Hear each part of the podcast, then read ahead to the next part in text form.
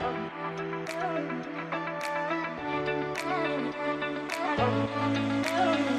y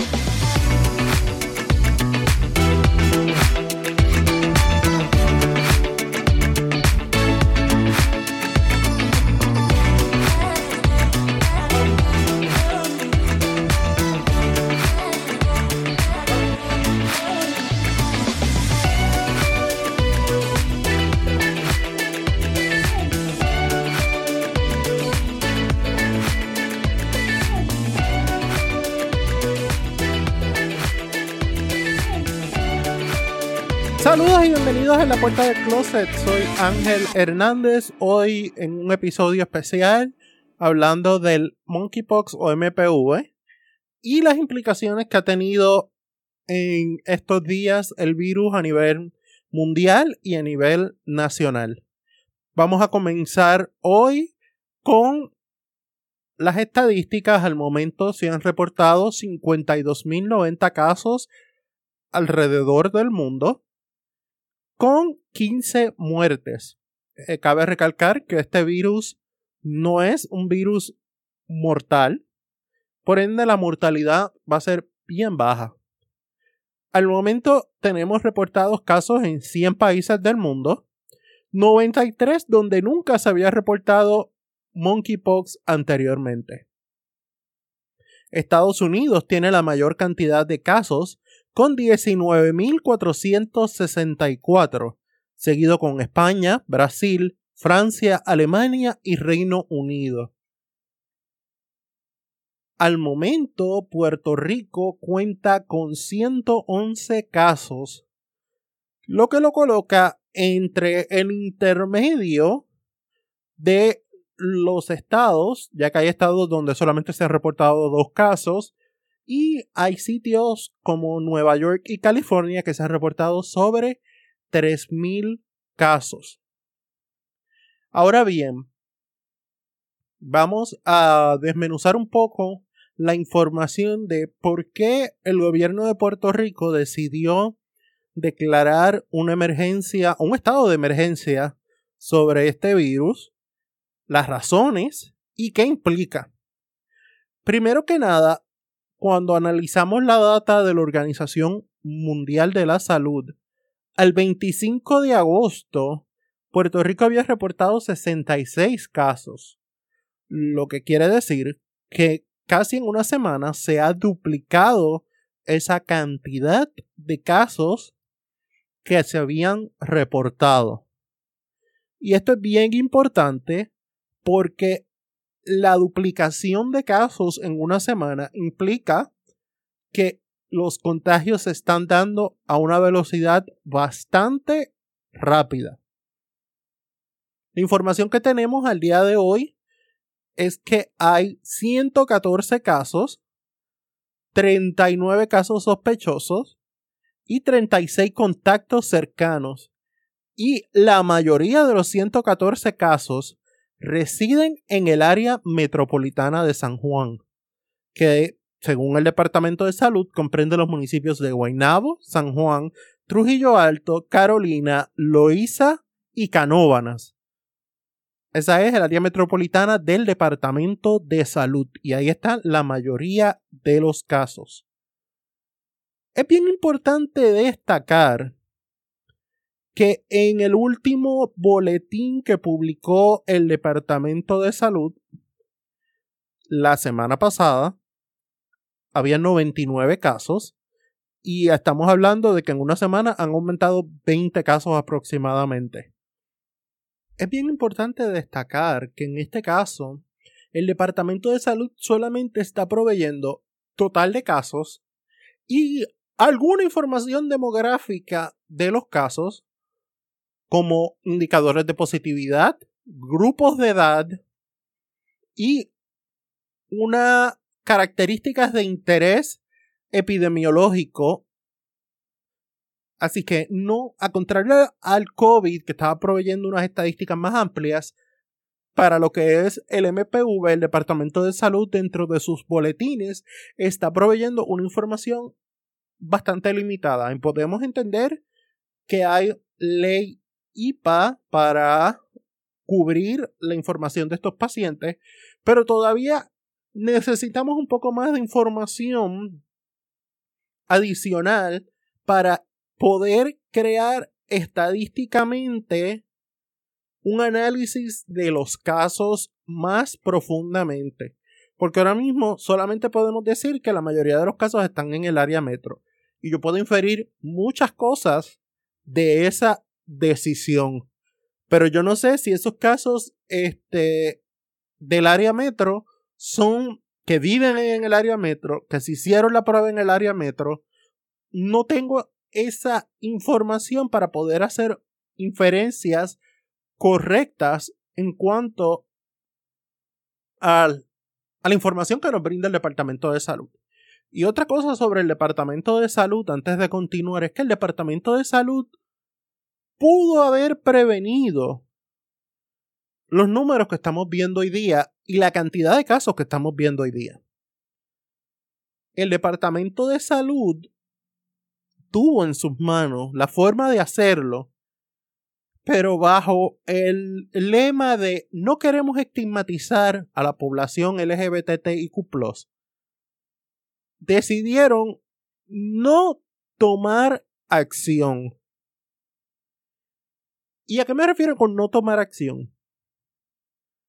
La vacunación, a diferencia de otros estados y territorios, comenzó tarde. La vacunación en Puerto Rico comenzó ya cuando habían alrededor de 15 a 20 casos.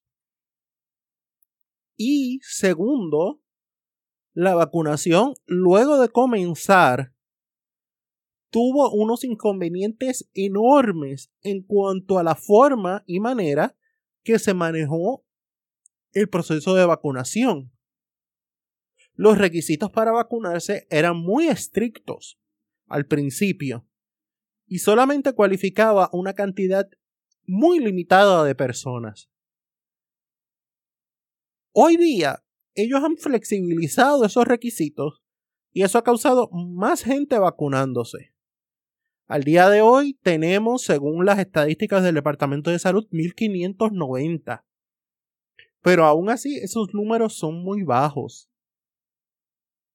Tercero, el Departamento de Salud no tomó acción en cuanto a buscar los grupos de riesgo e ir sobre esos grupos de riesgo para manejar la situación correctamente. Este virus no es un virus de la comunidad LGBTIQ. Pero, por razones que la ciencia, y más adelante vamos a ver unos estudios científicos que he encontrado sobre el monkeypox que se está trabajando análisis a toda prisa sobre cómo este contagio a nivel mundial se ha exponenciado sobre un virus que requiere unas condiciones específicas de contagio. Pero el Departamento de Salud, aunque esto no es un virus de la comunidad, tenía data de países, de países y ciudades, países como Alemania, España, ciudades de Nueva York, Los Ángeles, donde se estaba dando evidencia de que el contagio era entre personas de la comunidad mayormente. ¿Qué debió haber hecho el Departamento de Salud en ese momento? El Departamento de Salud debió haber hecho estrategias indicadas hacia nuestra comunidad y estrategias dirigidas al target audience, que son personas que, según podemos ver, la distribución de casos confirmados, la mayoría rondan entre 20 y 40 años.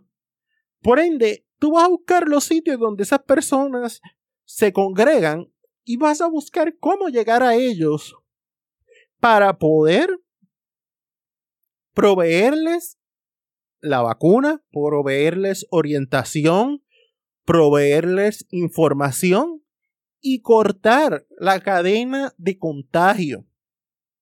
El Departamento de Salud no hizo eso. El Departamento de Salud todavía está manejando el tema y ahora es que está un poco tratando de manejar el tema de una manera más y todavía lo está manejando de una manera clínica, no lo está manejando de una manera de atacar en el sentido bueno de la palabra a las comunidades de riesgo con información, con protección, con vacunas, sino que todavía lo están trabajando a un nivel clínico que para 111 casos no es, perdón, 114. 114 casos no es lo que deberíamos estar haciendo. Sin embargo, eso es lo que tenemos. Y tenemos que nosotros, en este caso, adaptarnos al sistema para poder mantener y evitar que ésta se continúe propagando.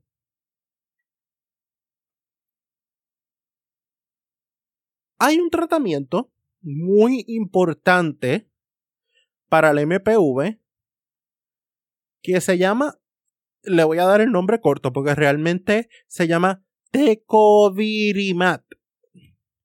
Pero su nombre más común es Tipox. Tipox es uno de los tratamientos más efectivos para el monkeypox o para el MPV a nivel mundial.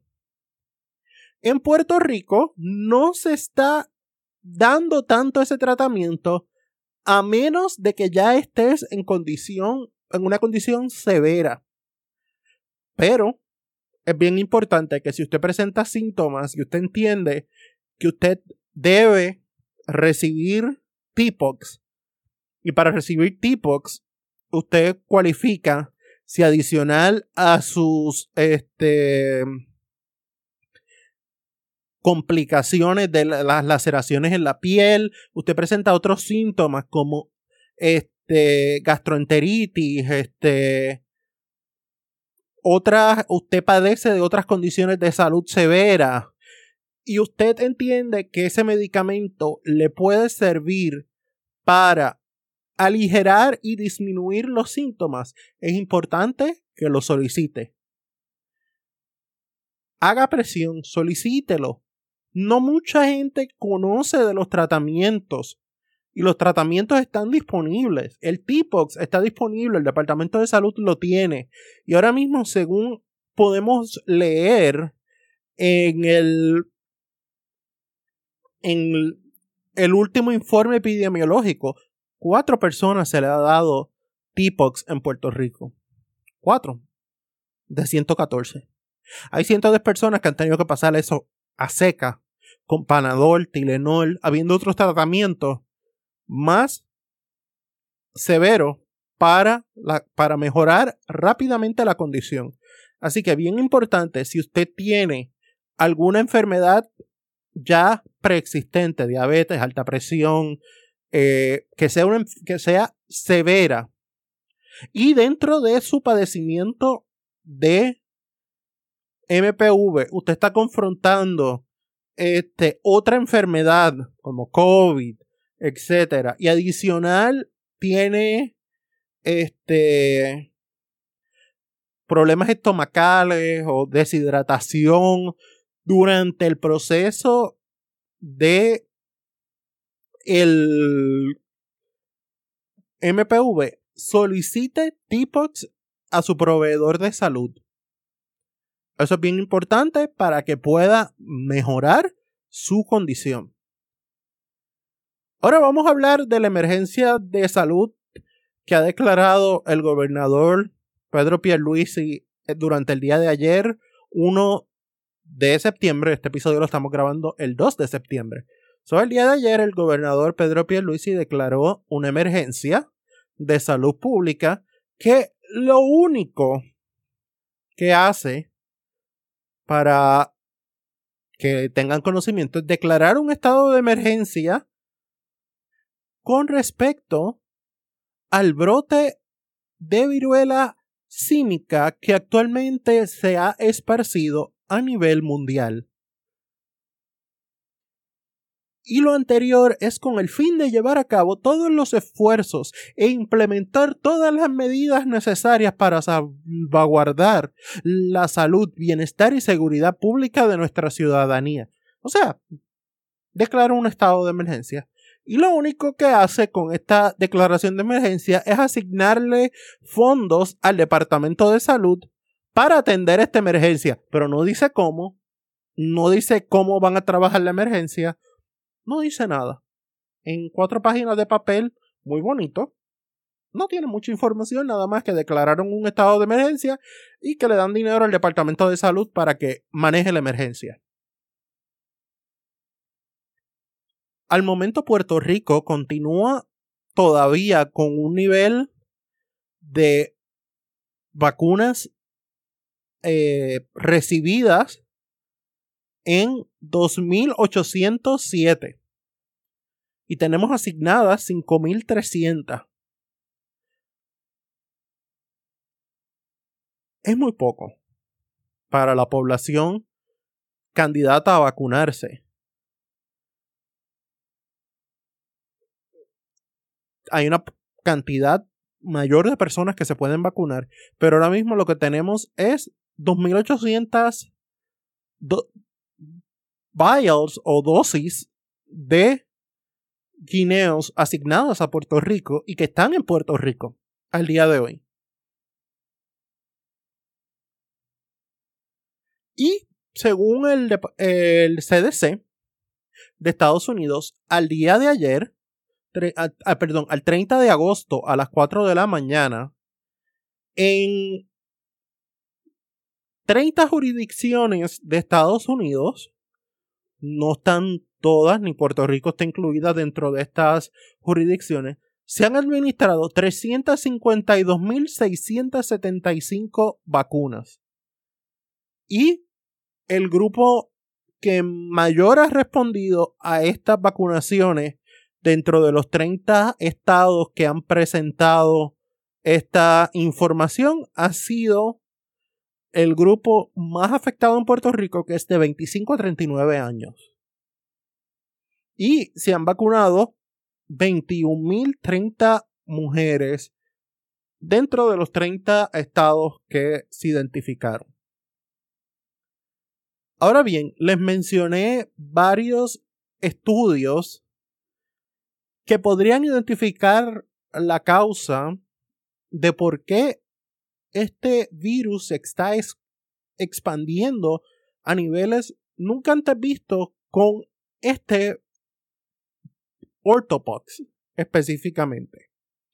Y encontré tres estudios, actually, dos estudios y una carta al editor dentro de los journals de medicina, ya que esto se está trabajando sobre la marcha porque, al igual que todos nosotros, los científicos se están cuestionando por qué estamos viendo un aumento tan increíble de casos de una enfermedad que no es endémica de América, una enfermedad endémica de África, o sea, solamente se encuentra en el continente africano, y que se ha expandido enormemente durante eh, tres meses, cuatro meses, a unos niveles nunca antes vistos anteriormente. Y estos tres, y estos dos estudios nos dan una visión de qué puede estar sucediendo. El primer estudio se llama Monkeypox Virus Isolation from Semen Sample collected in the early phase of infection in a patient with prolonged seminal viral shedding en español, se pudo identificar o isolar el virus del MPV dentro de una muestra de semen de un paciente que apenas estaba comenzando la infección y que continuaba teniendo este, carga viral en el semen muy alta podemos ver que en los estudios que presentan durante este, este estudio de The Lancet, al día 19 de la infección, ya no presentaba rash ni lesiones en la piel. En sangre estaba negativo. Y en orina estaba negativo. Y al día 19 todavía tenía 40.6 de carga viral dentro de su semen. Esto podría explicar en parte, y esto es un estudio que falta todavía fases por analizar y faltan una revisión de pares. Pero esto puede explicar por qué el monkeypox se está contagiando con tanta agresividad alrededor del mundo. Cuando vemos que al día 19 la persona aparenta estar totalmente negativa en estudios de sangre, en estudios de orina, y no tiene lesiones en la piel ya, y aún así continúa teniendo un nivel de virus o de carga viral en el semen por encima de la que tenía cuando comenzó la infección. Esto es muy uno de los estudios, uno de los estudios que se hizo con una persona de 39 años que se autoidentificó como hombre que tiene relaciones sexuales con hombre y trabajador sexual y no este y recibió tratamiento para su infección. O sea, lo importante de este estudio que destaca es que esta persona recibió tratamiento para su infección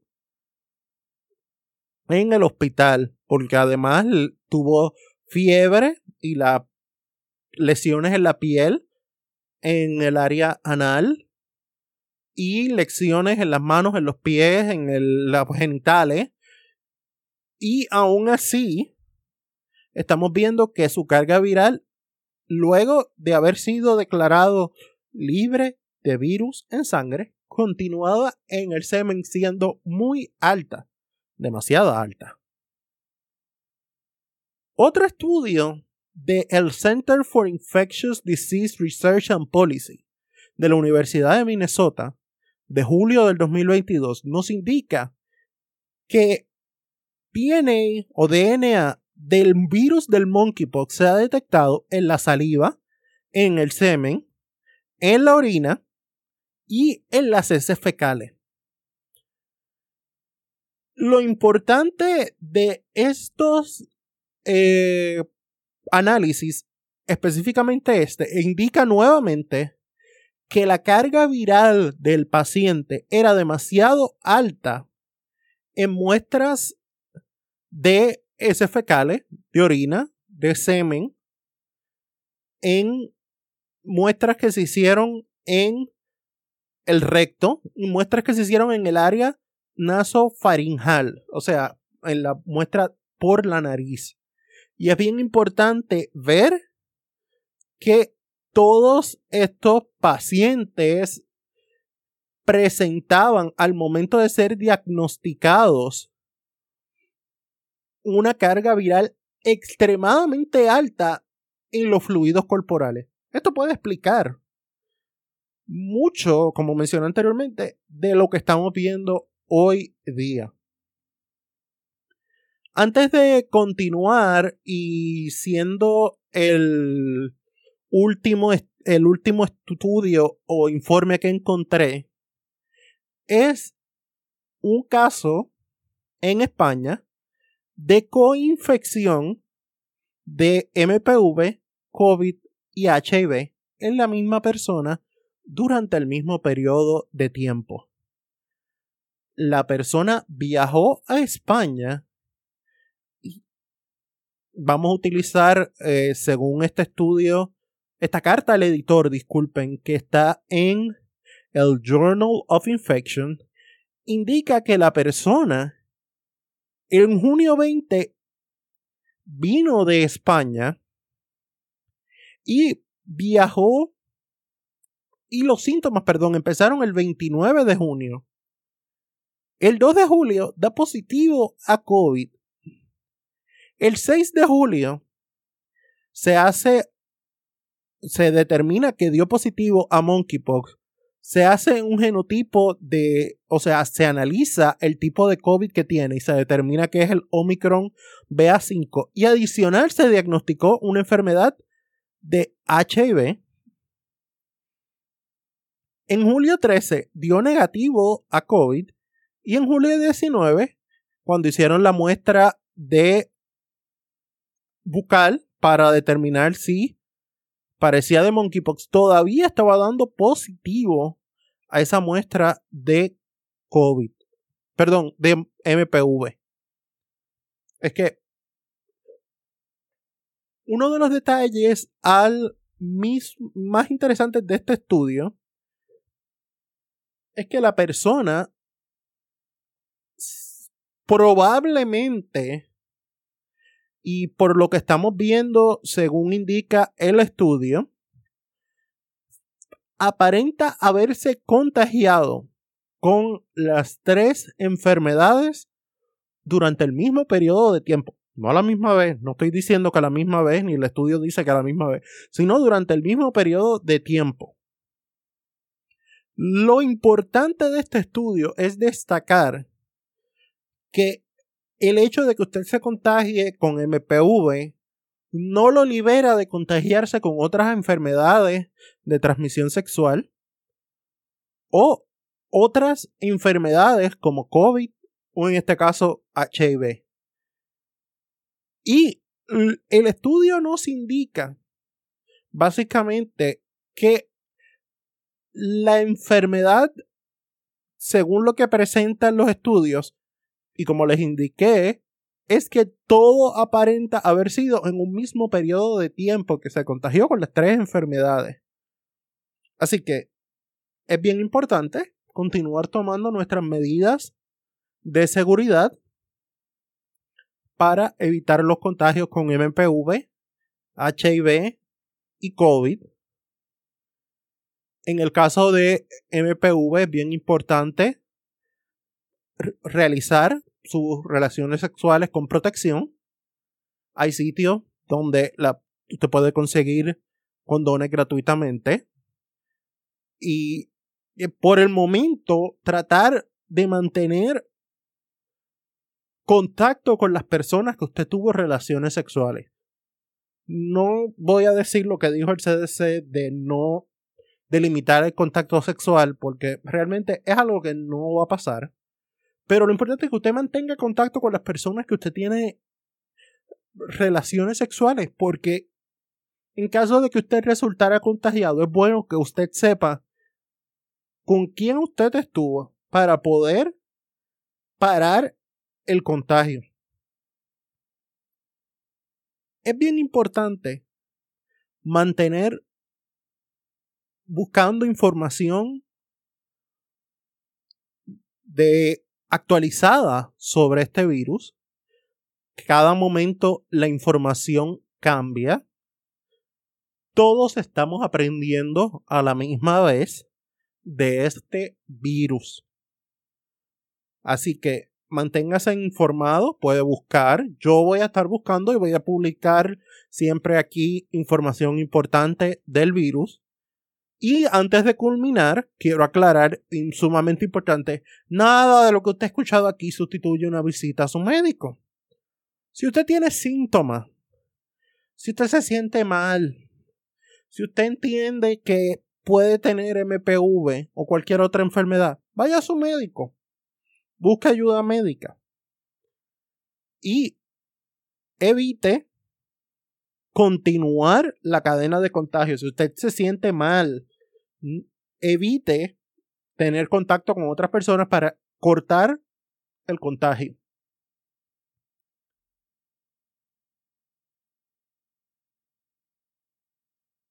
Si les gusta este contenido, me pueden invitar a un café. En la parte de abajo, en la descripción, está el link donde pueden aportar y sumamente importante, nos pueden seguir en las redes sociales, Facebook, Instagram.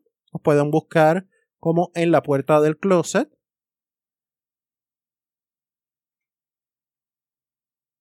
Y esto es En la Puerta del Closet, un podcast de la comunidad LGBTIQ, donde todos, todas y todes somos bienvenidos. Hasta la próxima.